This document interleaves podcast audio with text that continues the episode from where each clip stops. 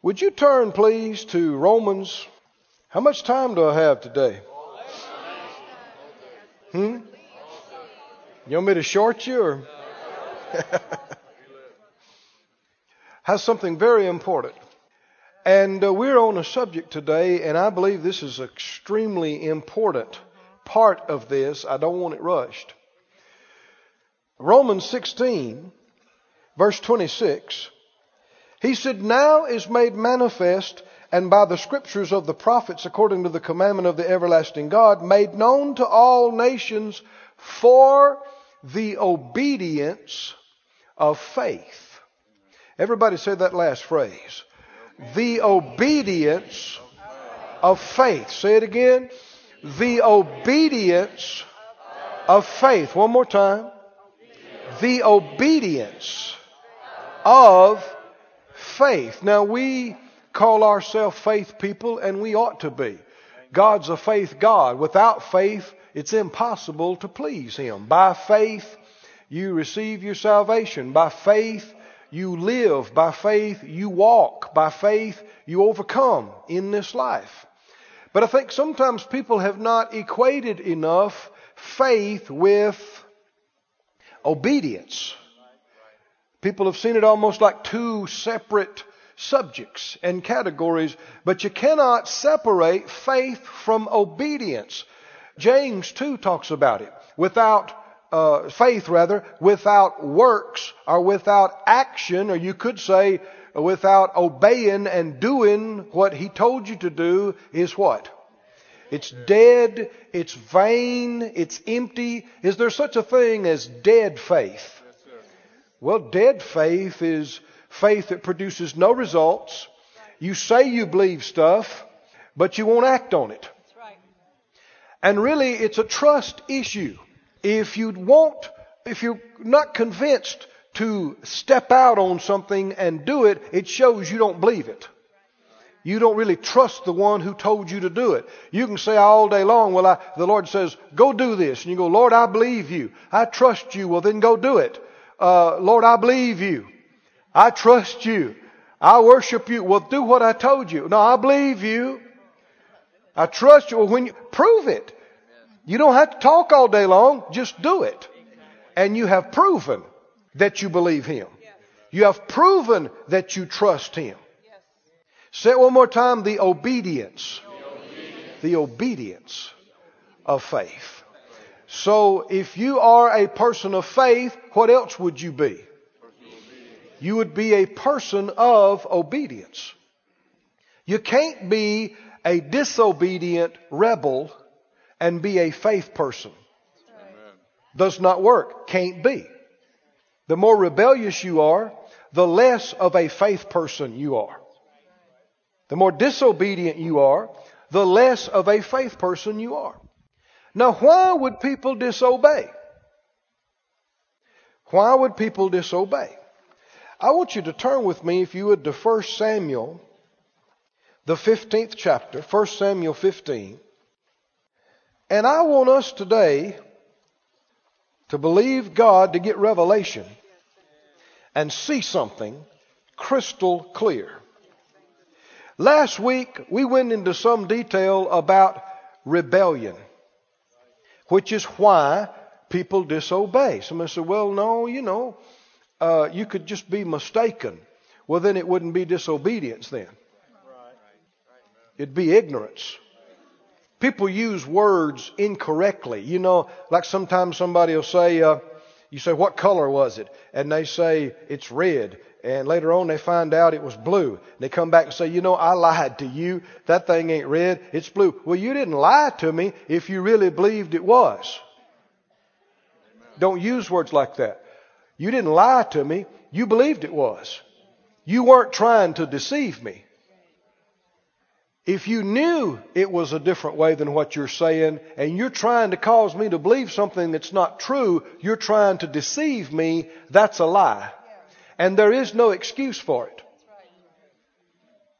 Did you hear me? There is no, there's no absolutely never an excuse for a lie. Thank God there's forgiveness for it. There's forgiveness, but no excuse. Ever. No such thing as a little white lie.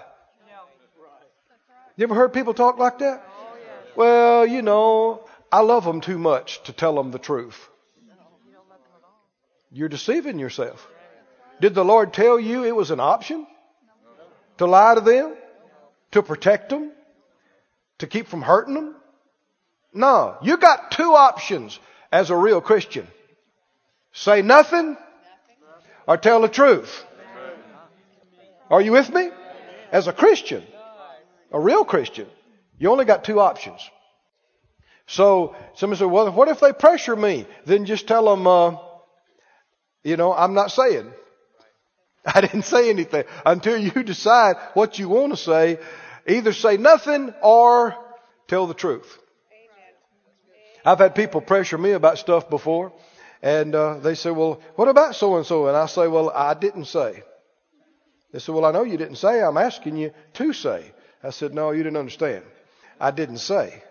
If I'd have wanted to say it, I'd have said it, but I didn't say." Now, people that's got smarts, they'll catch on to that real quick, but. And if they don't, then you'll just have to be strong and help educate them. People disobey because of rebellion. We saw last week how seriously God sees rebellion. It was a sin punishable by death under the first covenant. Punishable by death.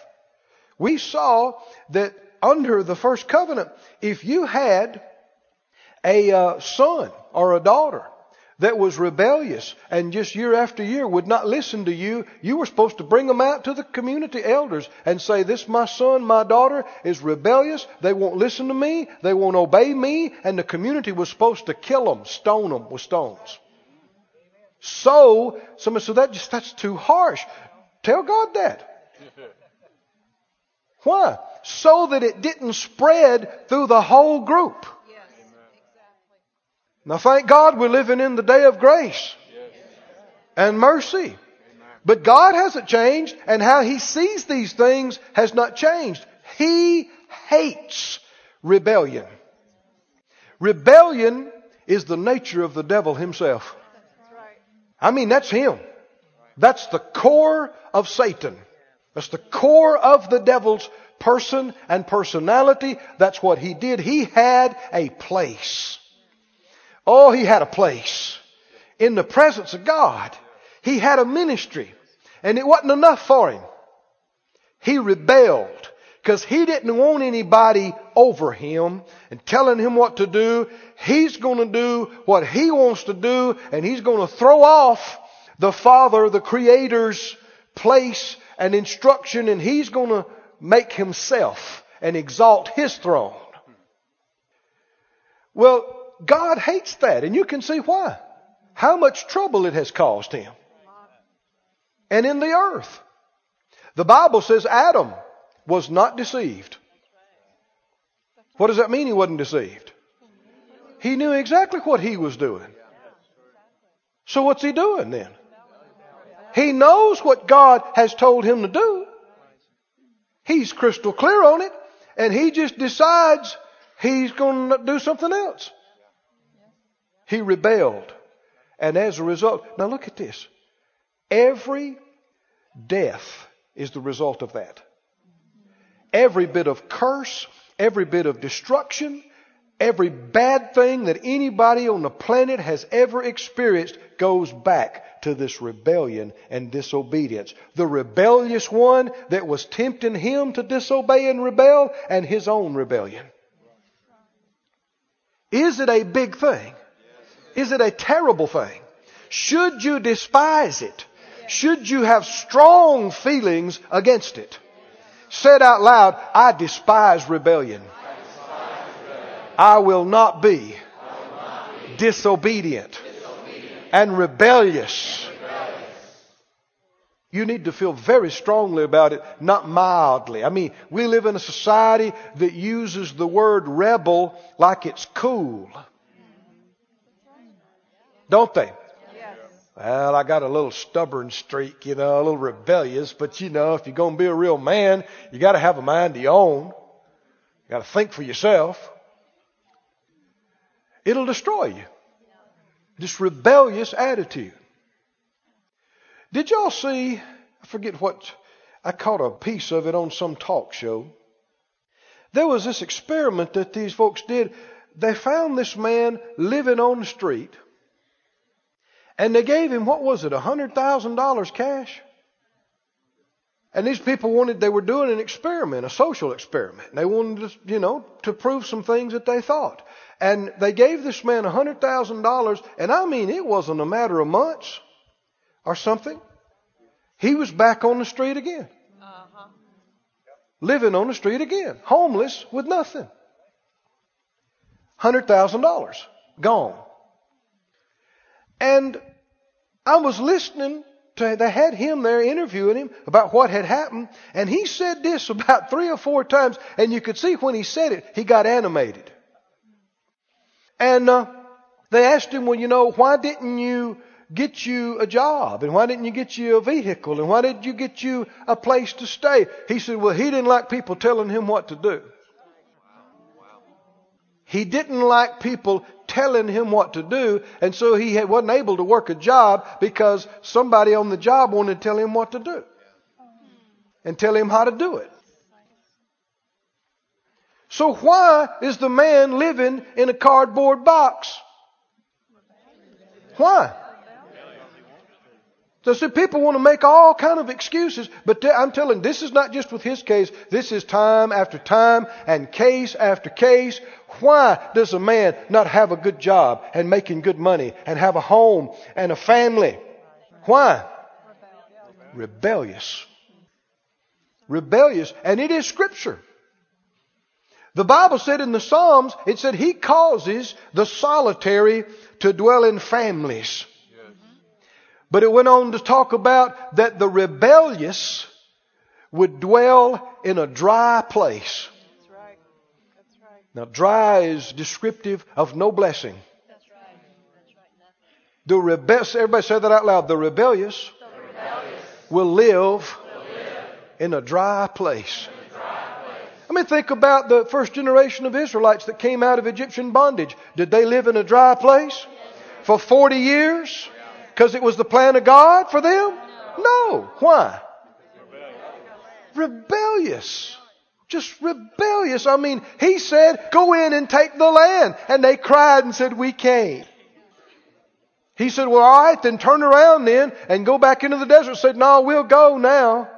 We'll go. And, they, and he said, Moses said, don't go. The Lord's not with you. No, we're going to go now. And got destroyed. Huh? He said, uh, Go out and get the manna. Well, they, what is it? Don't go out on the Sabbath. So they went. Don't store it up. So they did.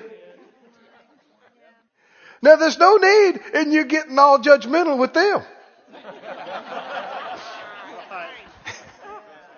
I know I was reading that one day, and I mean, if you read it all in one, uh, you know, continuity, after a while, I just set my Bible and I said, Lord, what's wrong with these folks?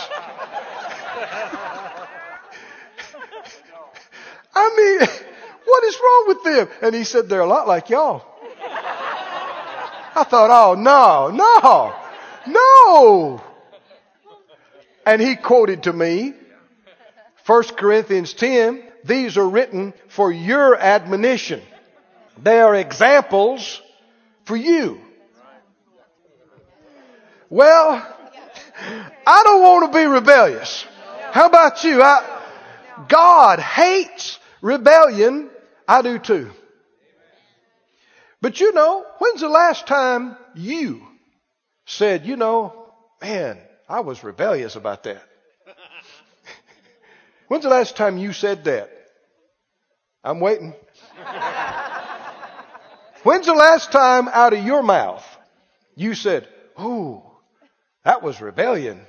I've been really rebellious today. When's the last time you said that? Well, you see my point. Hardly anybody thinks they are. and yet it's a mass problem. Well, where are these rebellious people? It's none of us. And it's nobody you talk to. And yet we know the world's full of them. Where are all these rebellious people?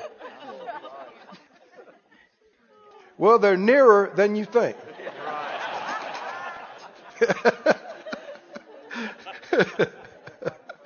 but see, what's happening is people are not calling rebellion rebellion. They're calling it other stuff and excusing it. And in doing so, it continues because it is not dealt with and it is not changed. And so the next year it's going to be there too. So I want us to take a good, long, hard look at the face of rebellion today. I want us to look it in the face. I want us to hear what it sounds like. I want to see how it thinks and how it feels and what it looks like. It's not so we can judge our brother, so we can see it in ourselves and judge it in ourselves. And there ought to be on a regular basis that you would see something and hear something about you and you go, whoa, whoa, whoa. That's rebellion. And I am not yielding to that. And if you never see that and hear that, it's because you're yielding to it all the time. I know in my class in uh, submission and authority back in Rhema, we'd teach on humility and we'd teach on pride. And I had this happen more than once. People would come to me and say, Brother Keith, you know, till I took your class, I never had any trouble with pride. I never had any trouble with pride till I took your class. And now, man, it's like I see it every day. I said, well, you don't have trouble with what you yield to. It's when you start dealing with it. As long as you just yielding to it every day, well, no. You're not having trouble with it. It's winning. But it's when you start dealing with it and putting it under, putting your flesh under, now you begin to. Re- It's like, you know, you're not having trouble with smoking as long as you're smoking. it's when you go to quit. right? Or whatever it is. 1 Samuel 15, are you there? The Bible holds this account up as a, I don't know how would you say it, the, um, the definition of rebellion. Rebellion is defined, described in this passage, and I want you to see it. It has to do with a man named Saul. When you think of Saul, what do you think of? Do you, when you think Saul, King Saul, do you think a man that loved God with all his heart? No. Served God faithfully? No. No. No, you don't. Because that's not what he's an example of. 1 Samuel 15. Samuel said to Saul, the Lord sent me to anoint you to be king over his people, over Israel. Now therefore hearken thou to the voice of the words of the Lord. What's he telling him? Hearken. Hearken means hear it and do it. Hearken to the voice of the words of the Lord. Thus says the Lord of hosts, I remember that which Amalek did to Israel, how he laid wait for him in the way when he came up from Egypt. Now go, smite Amalek and utterly destroy, completely destroy all that they have and spare them not, but slay both man and woman, infant and suckling, ox and sheep and camel and ass. What's the idea there? Everything. Somebody says, man, that just sounds too harsh to me. Well, this is a different day. This is a different era, a different covenant. And these people were not going to get saved and serve God. They were going to produce more enemies of God. Yes. The Lord knew that. But He gave him, Saul hadn't been king very long.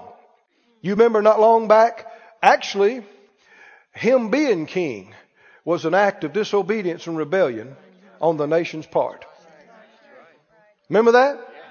They said, we want a king. Samuel said, You don't need a king.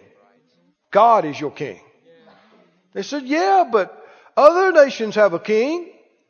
And you know, he rides out in front of them and he's got the crown and the throne and we want a king like them. We want a king. We need a king. Samuel said, No, you don't need a king. God is your king. We're not like other nations. Yeah, but we want a king. And finally, the Lord told Samuel, Don't feel so bad about it. They haven't rejected you, they've rejected me. And he said, We'll give them a king. Now, this is very interesting. The Lord told them it was not His perfect will for them to have a king, and yet He gave them a king. Did you hear this now? Yes. Why? The Lord will let you have things that's not His perfect will. He will let you do things that's not His perfect will if you just keep pushing and just keep pushing and hard headed and stubborn. He'll let you do it. He'll let you have it that way. Now he told them, I mean, when he told them they're going to have the king, I mean, the thunder rolled and the lightning crashed and they all got scared and Samuel warned them how much it was going to cost them and how it was going to be trouble for them. But picked and anointed Saul. And Saul was so insecure when they went to try to find him, he went and hid himself in the luggage.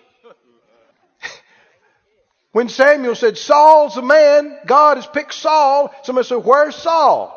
I don't know, he was right over there a while ago. He was head and shoulders taller than everybody else, so he was hard to miss. That's right. That's right. And they couldn't find him. Had to go dig him out of the, the bags, the baggage. And they anointed him. And now he's been king for a little while, and the Lord, tell me who God used to anoint Saul king? Samuel the prophet. He wouldn't even be king without Samuel, without God. So who should he respect? He should respect the Lord. He should respect the Lord's man that God used to put him in this place. Samuel. So the Lord sends Samuel to him and tells him, the Lord has a mission for you.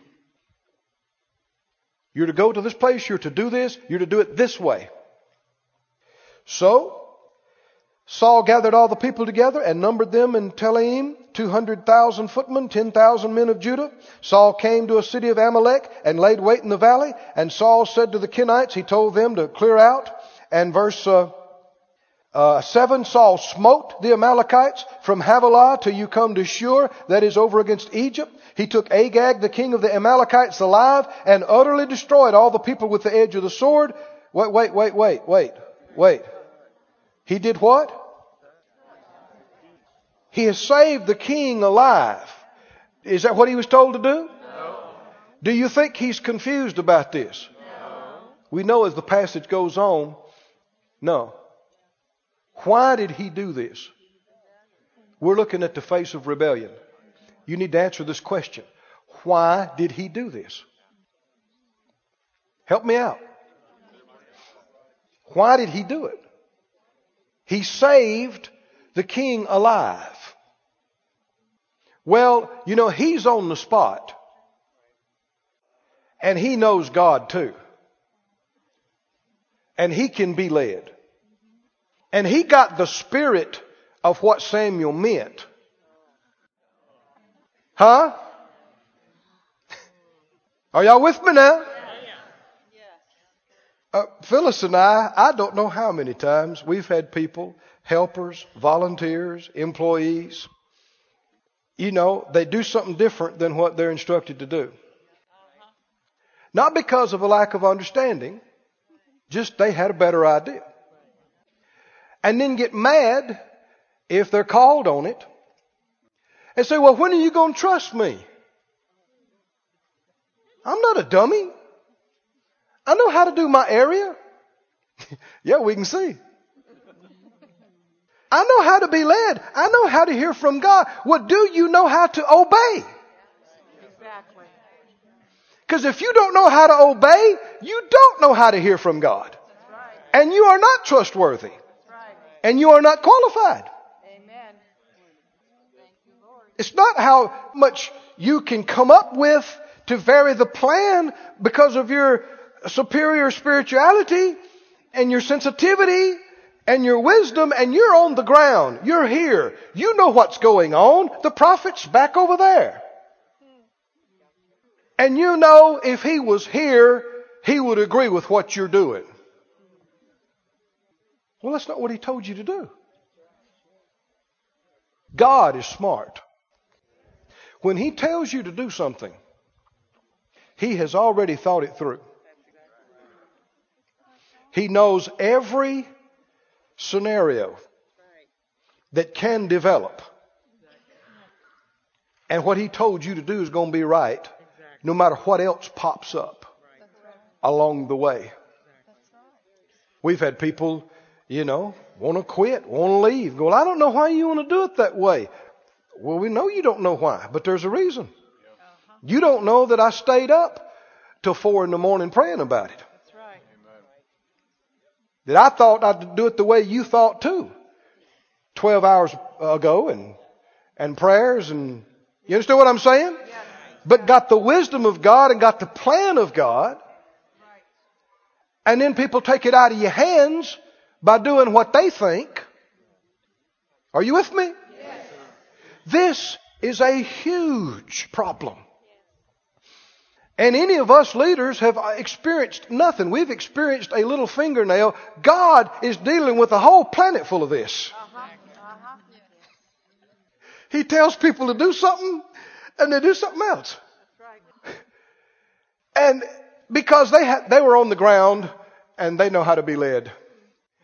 And they just thought that this would be better. God knows what's better. Right? And he's got people, he tells them to do stuff and they won't do it for five years. And he tells people to do stuff and they do something else. He's got a whole planet full of this. Sometimes I feel for him. God, you gotta have some serious patience put up with what he's putting up with. Uh-huh. But let's don't add to it. Amen. Amen.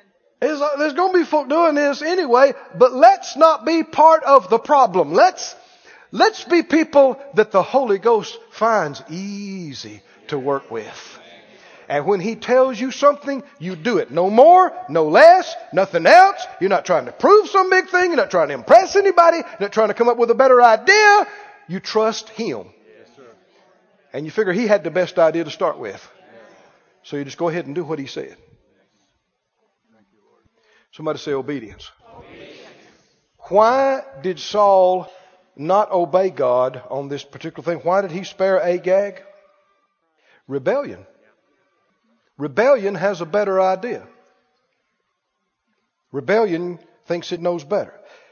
So, he took Agag, the king of the Amalekites, alive, and he utterly destroyed all the people with the edge of the sword, but Saul and the people now later on, he blames the people, but this passage tells you it was him and the people. He wasn't just bowing to peer pressure. He thought it was a good idea too. Besides that, he's the king. They're going to do what he says. He and the people spared Agag and the best of the sheep and the best of the oxen and the best of the fatlings and the lambs and all that was good. Now you got a bunch of stuff. What did the Lord tell them to do? Now you're going to see this as we go further. If you destroy everything, what do you bring back? Nothing. And that doesn't make much of a parade. Huh? Somebody says, Saul and them's coming back. They won the battle. So everybody gets out, lines up the street. Where's the trophies? No trophies. Where's the king? They always bring back the king, make a big show of him. No king. Any they find any nice cows or, or any tents or gold bars or nothing. You come back with nothing. And so people just have to take your word for it that it happened, that you did it, and this Saul was not satisfied with, and the people were not satisfied with. They want their parade. Kings should have a good parade. You go out to battle, you have a big victory, you're supposed to have a big parade. And you gotta have stuff to parade. This is the face of rebellion. You'll find the companions of rebellion are pride and deception. Am I describing the devil's nature further? Rebellion, pride, deception. I hope you got time for this. Yes. This is a very important message. This could change your life. Thank you, Father. This is extremely important. Do you want to know what rebellion looks like? What it sounds like? Do you want to be able to see it in yourself so you don't yield to it? Every one of us has got flesh. That's right. Every one of us has got this to deal with. You'll either yield to it or you'll put it under, overcome it. They spared Agag. They spared the best cows. They spared the best sheep. So they got this whole entourage of stuff. Everything it was good. They would not, verse 9, are you with me? They what? Didn't say they couldn't, said they what? They would not. They knew they were supposed to, and they just wouldn't do it. Would not. Utterly destroy them, but everything that was vile and refused, that they destroyed utterly. Then came the word of the Lord to Samuel, saying, This is God speaking. It repents me that I have set up Saul to be king. Oh. He is turned back from following me and has not performed my commandments. And it grieved Samuel and he cried to the Lord all night. Now I want you to see some. This is, I know some people might have thought last Sunday was very heavy and sober and serious, and it was because it should be.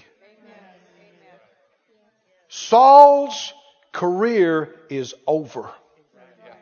Right here. Right now. It's done. He stayed in office for some time after this. He lived in the palace. He sat on the throne, but it was over here. And here's what's so sad. This is what he was born to do. This is what he is called. He's anointed, chosen of God to be the king. He's anointed by God to be the king, and he's lost it. And will not get it back in his lifetime. Rebellion is so serious. Like the scripture said, he that often being reproved hardens his neck will be destroyed suddenly without remedy. What does that mean? You keep on rebelling, you keep on being stubborn and stiffening your neck and resisting, you do it enough, there'll come a time when you'll be judged and you'll be out and you will not be able to fix it. Now that to me is serious. To say you can't get it fixed, you can't get it back, Saul lost his place as king. This is what he's born to be. This is what he's anointed to be, called of God, appointed to be, and he lost it and will not get it back. Now see, we live in a society that doesn't think this way. They think, oh, the man made a mistake. He made a mistake. So he's got a problem with stubbornness, you know? Cut the man a break. Tell God that. He does not think that way. We're not talking about a man making a mistake. He knew better. And he would not repent. That's the real issue. You see, that's why God saw his heart. When he's saying this, he knows Saul is not going to change. He's not going to change. And he says, It repents me that I put him in there. We're talking about God. Think about what the, God said. I wish I hadn't put him in. Grieves me that I put him in. God said it. Somebody said, Not me. Not me. I will not be like this. Be By the grace of God, grace of God I, will I will not rebel. I will not disobey. It grieved Samuel because he knew how serious it was. He lay before the Lord all night. And he cried and he prayed. And if you read on, you'll see this didn't just happen one night. This went on and on and on until finally the Lord told Samuel, get up from there, quit praying about this, quit talking to me about him, and go over there and anoint David, Jesse's boy. Wow. Now, Samuel rose up to meet Saul early in the morning. And it was told Samuel, Saul comes to Carmel, and behold, he set him up a place. Set what? He's done what? He set him up a place. Can you see what this is about? Hmm? He set him up a war monument, a tribute to himself. He's bringing in trophies. He's got a parade.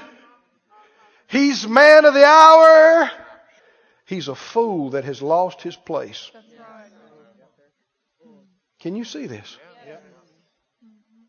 Oh, yeah, he's going to make a lot of noise. He's going to be front and center. Everybody's going to see him for the next few days, but he's already lost his place, his God given call and place. He's already lost it because he won't repent.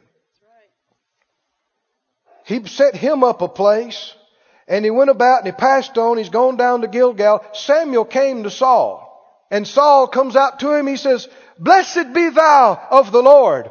I have performed the commandment of the Lord. He knew he hadn't. I said he knew he hadn't. He knew he had not done it. But you know what he's doing? They're in front of all the people. I said they're in front of all the people, and he is hoping Samuel's not going to call him on it. He's hoping, well, you know, he, we'll just let all this slide, you know.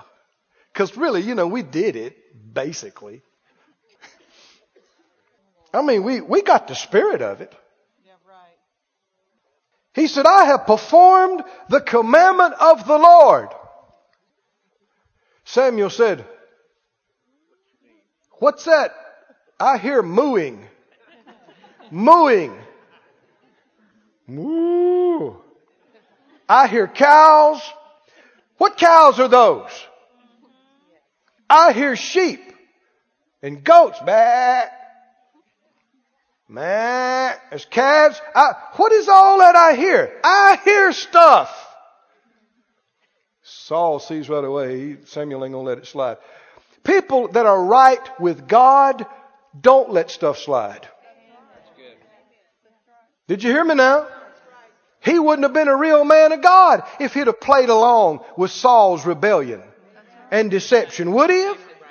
He wouldn't have loved God or Saul. Does he love Saul? He is basically making him look bad in front of the people right now. Samuel is. Saul's own fault. But does he love Saul? The man stayed up all night crying and praying over him, trying to get this thing changed.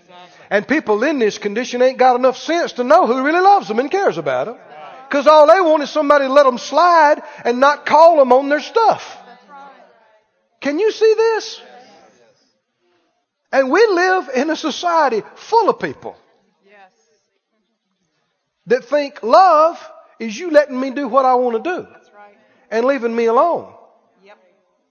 And if you call them on anything or try to correct them, especially rebuke them, they go, oh, oh, oh, I don't feel the love.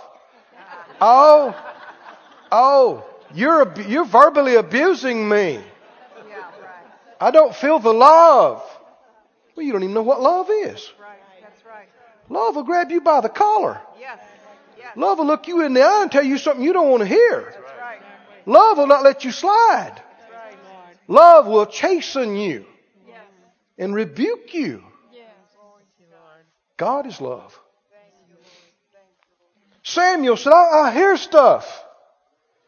I am hearing lowing of oxen and bleating of sheep. What is that? Saul said, well, you know, they, they did bring from the Amalekites because the people, the people spared the best of the sheep and the oxen to sacrifice to the Lord.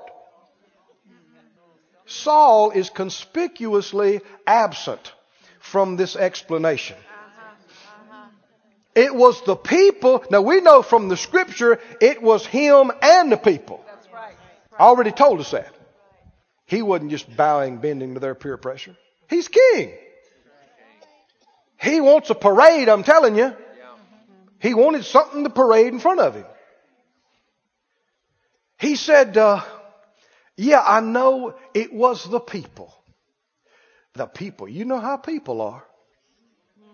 The people, they wanted some cows. And they wanted some sheep. But you know, and I understood it, they wanted to sacrifice to the Lord. They just were so glad that God had given them victory. And they wanted to bring these back and honor the Lord. And give a big offering to the Lord. Now that's where a lot of preachers get moon-eyed and go, big offering? Big offering? Oh, well, why didn't you say so? I mean, a big offering? Well, if it's going to the big offering, well. And see, he thought he's going to slide that past Samuel. A big offering, big offering, big offering, big offering. They brought it. And the rest we have utterly destroyed. He's still trying to say, we did the commandment of the Lord. We did it. You know, yeah, there's little, some details here, but we did it. Samuel said to Saul, I want you to stand still right now. And I'm going to tell you what the Lord told me last night. Now, if Saul had any sense at all, he would already be repenting. If he had any sense. And Saul says, Well, say on. Samuel said, When you were little in your own sight, were you not made the head of the tribes of Israel? And the Lord anointed you king over Israel? So many things here. Who made him king? The Lord did. Who put him in there? Why would he even have a place to go on a mission? The Lord did it. Who told, and the Lord's one gave him that mission. And you remember when they anointed him king, he didn't think he was anything high and mighty. They had to go find him in the baggage and pull him out to anoint him. And the Lord is showing him a contrast. He's showing him something has changed in you, buddy. You have changed big time and it is not for the good. The Lord sent you on a journey. He gave you a job, a simple task. The instructions were very simple. Go and utterly destroy the sinners, the Amalekites, fight against them until they be consumed. Wipe them out, leave nothing. You knew it. He told you. Why then did you not obey the voice of the Lord? Why did you fly on the spoil? And you did evil in the sight of the Lord. And Saul said to Samuel, I have obeyed the voice of the Lord. No. No. Are you listening here now? Oh, You are looking at the face of rebellion. This is what rebellion sounds like. It's what it looks like. Rebellion is a deceiver. It tries to act like it didn't know. It tries to act like it wasn't sure. Well, I know you should wipe them out, and we did.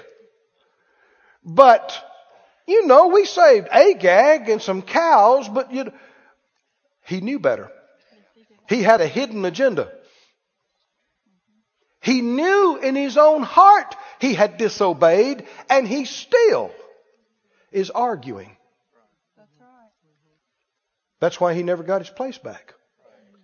See, just because you sin, that is not the end. That's right. That's right. It's are you willing to repent? That's right. I believe this would have been a completely different story if right here, if right here at this place, if Saul would have hit his knees. If he would have hit his knees and said, Oh, Oh God. I repent. I repent. I repent. I've been a fool. I've been an idiot. I didn't listen to the Lord. I didn't listen to you. I repent. Just knowing God, knowing the scripture. His mercy endures forever. But they're in front of the people. He's getting a dressing down. Yeah. And he's the king. And it ain't setting well. Are y'all with me now? You see this? They're in front, and I'm telling you, in front of the people is a big part of this whole deal. Why they needed the cows. Why they wanted the sheep. Why they needed Agag. And now, see, he's got this thing, Saul's got this whole thing planned out in his mind. He made him a place at this certain thing, and then he's going to come and see everybody. The Bible said the whole nation of Israel knew Samuel was a prophet. And none of his words fell to the ground. I mean, everybody knew Samuel was a man of God and he spoke, God spoke through him. The whole nation respected Samuel tremendously.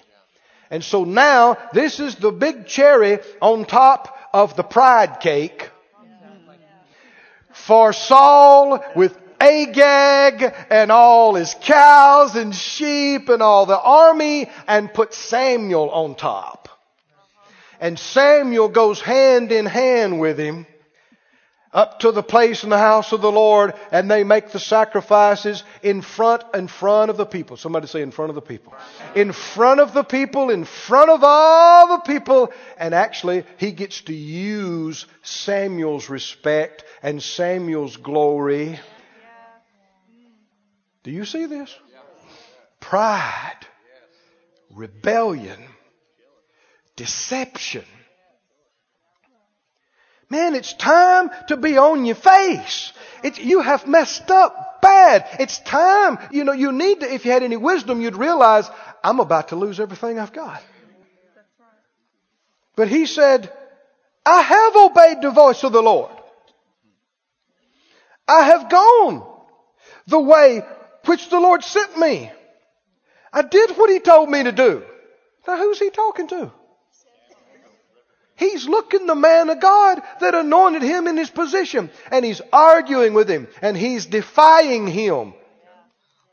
I did do what the Lord told me to do. What do you want from me? I went out there and risked my life. And we fought while you sat back at the temple, the church.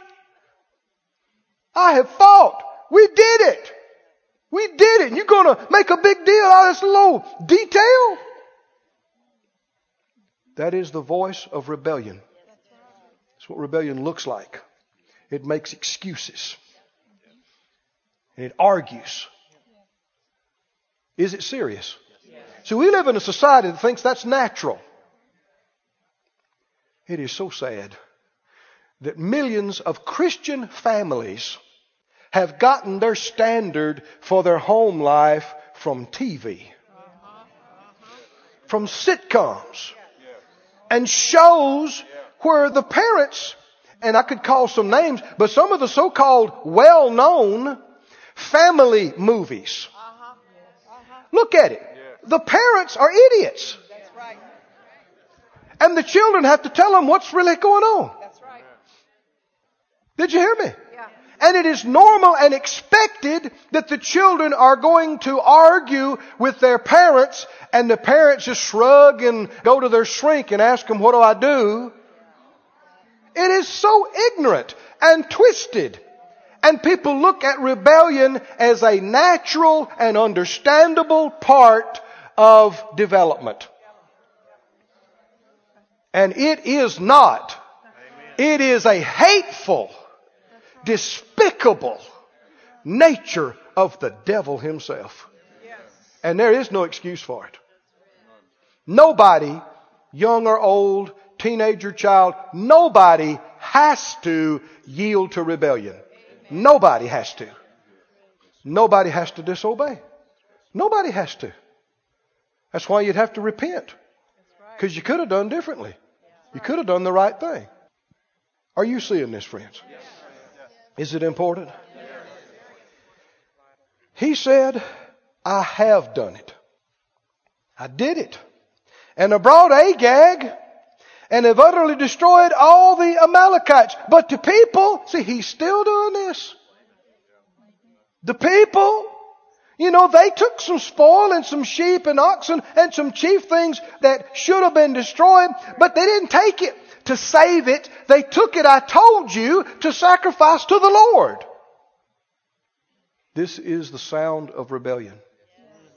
This is the face of rebellion argues. Rebellion is a deceiver and a liar. Rebellion is choking on its pride. It has a plan. And now you're messing with my plan. People were going to see me and know how important I was. I already had my big victory. You're raining on my parade, Samuel. The people, they took some stuff. Samuel said, Does the Lord have as great a delight in burnt offerings and sacrifices as in obeying the voice of the Lord? You think He's going to be more interested in these offerings you're going to give Him than in you doing what He told you to do?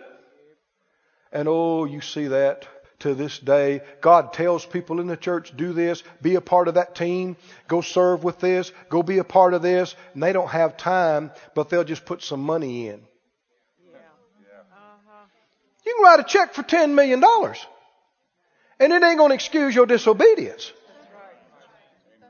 That's why he says to obey is better than all the sacrifices, or we'd say today probably offerings or gifts that you could do. To obey is better than sacrifice or giving some big thing or offerings, and to listen and pay attention is better than the fat of all these rams.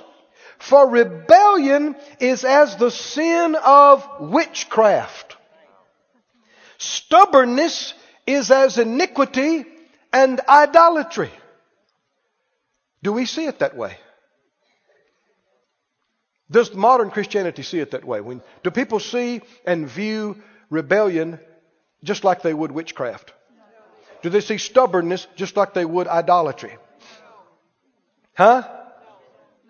What if I came by one of your houses and I wanted to see you and I knocked on the door but nobody answered and I thought, well, they're there. Their car's there. And I walked around and there's the window open. I looked in and there you are practicing witchcraft. I mean, you have killed a goat and a rooster and you got blood and signs drawn on your head and you got stuff drawn in the floor and you got some uh, dolls and you're poking pins in them and you're doing all kind of stuff. And I said, ah, you know, that's just Joe. He practices a little witchcraft here and there. but he's a good guy. but do we see it the same as if somebody was a little rebellious? Is oh they're little, especially you know, kids. Oh, they're a little rebellious, but you know they just they got a strong spirit. to God, it's equal to saying they practice a little witchcraft right. on the side here and there. How about stubbornness? There are Christians that are proud of how stubborn they are. They think it shows that they ain't nobody's fool. And, but what if I came by somebody else's house? Same thing. I looked in the window and they're down bowing before this stone image, offering some incense up to it, praying to this rock. And I said, Oh, that's just Betty. She worships idols a little bit. a little bit here and there, but she's a good woman. She a little idol worship. Do we see that the same as being a little stubborn? Well, God does. Read it out loud with me. Rebellion is as the sin of witchcraft. Said out loud, I'm not a witch. And I'm not rebellious. See, God sees them the same. What else? Stubbornness is as iniquity and idolatry. Said out loud, I am not an idol worshiper. And I am not stubborn. Now listen. He's telling Samuel, he said, Because you have rejected the word of the Lord, he has rejected you from being king. Saul said to Samuel, I have sinned. He sees he is not going to change him. I've sinned, which is the right thing to say. I've transgressed the commandment of the Lord and your words because I feared the people and obeyed their voice. Wrong! Wrong! Wrong! Liar! Deceiver! Wrong. And you can see as it goes on, he is not repenting. He is not sincere at all. He's just trying to save face in front of the people here. He saw he ain't gonna get that other by Samuel, so he just, he probably slid in where other people couldn't hear it and said, you're right, you're right, I've, I've sinned. I messed up. You know, the people, the people, I was afraid of them. And I did what they told me to do and I knew better. But you know, pardon my sin and turn again with me now so we can go up and worship the Lord together. Right now. See, he's still got this on his mind Yes. instead of repenting. Right. Samuel said to Saul, I will not return with you. I believe if Saul had really been repentant, Samuel would have responded to him. He would have. But he knows. He's looking in his eyes. He's hearing his voice. Now look at another side of rebellion. Rebellion can tell you what it thinks you want to hear. Can you see this? Rebellion is a deceiver and it will play you. Try to. Yeah, you right. I should have listened to you. I should have. I have just, I've been a bad boy. And if you'll pay attention to your heart, you know it is a bunch of junk. They are still trying to get their way. They're just trying to manipulate you now. The other didn't work. So they're going to try this, but there's no repentance. He, Samuel said, I will not return with you. You have rejected the word of the Lord, and the Lord has rejected you from being king over Israel. You're done. And as Samuel turned about to go away, Saul laid hold on the skirt of his mantle. He grabbed him. He grabbed the man of God, tore his clothes. Why? He's going to make him do it. Why? What is more important to him than anything? His parade. People seeing him. Samuel, he had it all planned out in his mind. Samuel will be by my side and we'll have Agag and we'll show him off and it ain't happening. His little parade thing ain't happening. And now he's lied and he's done this and he's tried to play him and none of it's worked. So now he's just gonna grab him. He just grabbed him. He's gonna make him stay. Tore his clothes. What kind of disrespect is this? For God and for the man of God. He should love this man. This man prayed for him when other people wouldn't. This man, he should respect this man.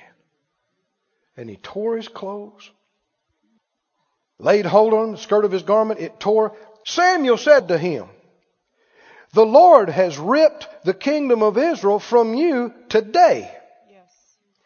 and he has given it to a neighbor of yours that is better than you. Yep. Yep. This is where rebellion will get you. This is what rebellion and stubbornness and disobedience will do to you. He's, uh, you know, finally, uh, Samuel did go with him and they worshiped the Lord, but how many know it's already done? Yeah. I mean, it's done. Verse 34, Samuel went to Ramah. Saul went up to the house of Gibeah of Saul. Samuel came no more to see Saul till the day of his death. Isn't that sad? This man, this was his man of God. This was, he never saw him again. Nevertheless, Samuel mourned for Saul. He loved him. And the Lord repented that he had made Saul king over Israel. Well, this doesn't make you want to run and shout. But I, don't know if you noticed it or not, but there was a word of the Lord last week. And what's happening is we are all, as a church family, on the verge of promotion. We are not nearly into the things God has planned for us. He has planned to use us in places and ways far beyond where we are. Called us, predestined, foreordained, and been teaching us and training us and getting ready, getting us ready. But there is something that could keep it from happening. There is something that even though God ordained it from the beginning of time, and even though it's God's call and will for your life, it could keep it from happening. It could rob you of it, cause you to miss it, cause you to lose your place. What is it? It's rebellion and disobedience. This stubbornness. This I'm going to do it my way. I don't care what anybody says. Not acknowledging, the Bible says, obey them that have the rule over you. You need to acknowledge who God has placed over you. Should Saul have done that on this day? Yeah, he's king, but he ain't the head man. God is the head man. And before he was ever there, there was Samuel. And not only just Samuel, but God is speaking through Samuel. And he would not submit to that. And he would not obey that. And he would not respond to that. And he lost his place for good. Stand on your feet, please. I want us to pray for just a bit about this. I hope you don't think I'm just a preaching to be preaching. I don't want to see you miss it. I don't want to see you or me or any of us lose out on anything God's called us to do. I don't want any of us to wind up like Saul. You know how Saul wound up at the end? Going to witches. For me, I mean, he was so messed up. He's going to the enemy, going to the devil, trying to get direction. Somebody say, Not me. Not me. I'll never go that way. Close your eyes. Let me pray over you and then I'll lead you in a prayer. Father God, I thank you so much for your mercy today. Thank you for your word. I pray, let your anointing teach us about this the rest of this day, the rest of this evening, tomorrow and the next, and within us. Everybody say it out loud. In me. In me, O Lord, Lord. Show what is stubbornness, what is rebellion what is disobedience? All of my thoughts, you know afar off. There's not a word in my mouth, but you know it all together. You know my heart. You know everything about me. All that displeases you, all that would grieve you, reveal it to me. Help me to see what is rebellion? What is disobedience? What is pride? What is deception? Help me to see it. I choose to resist it. I choose to humble myself before you. I choose to trust you and to obey you and to obey you fully in Jesus' name. I ask for your help, for your anointing, for your revelation, for your strength, for your grace, and I will respond to you. I will yield to you. I will obey you. I will be willing I will be, Obedient. I will submit to you, and I will, enjoy, the best, you have. Hallelujah. This ministry has been brought to you today free of charge by the partners of More Life Ministries and Faith Life Church. If you would like to help send this word to others at no charge, you can become a word sender today. For more information, visit our website at morelife.org.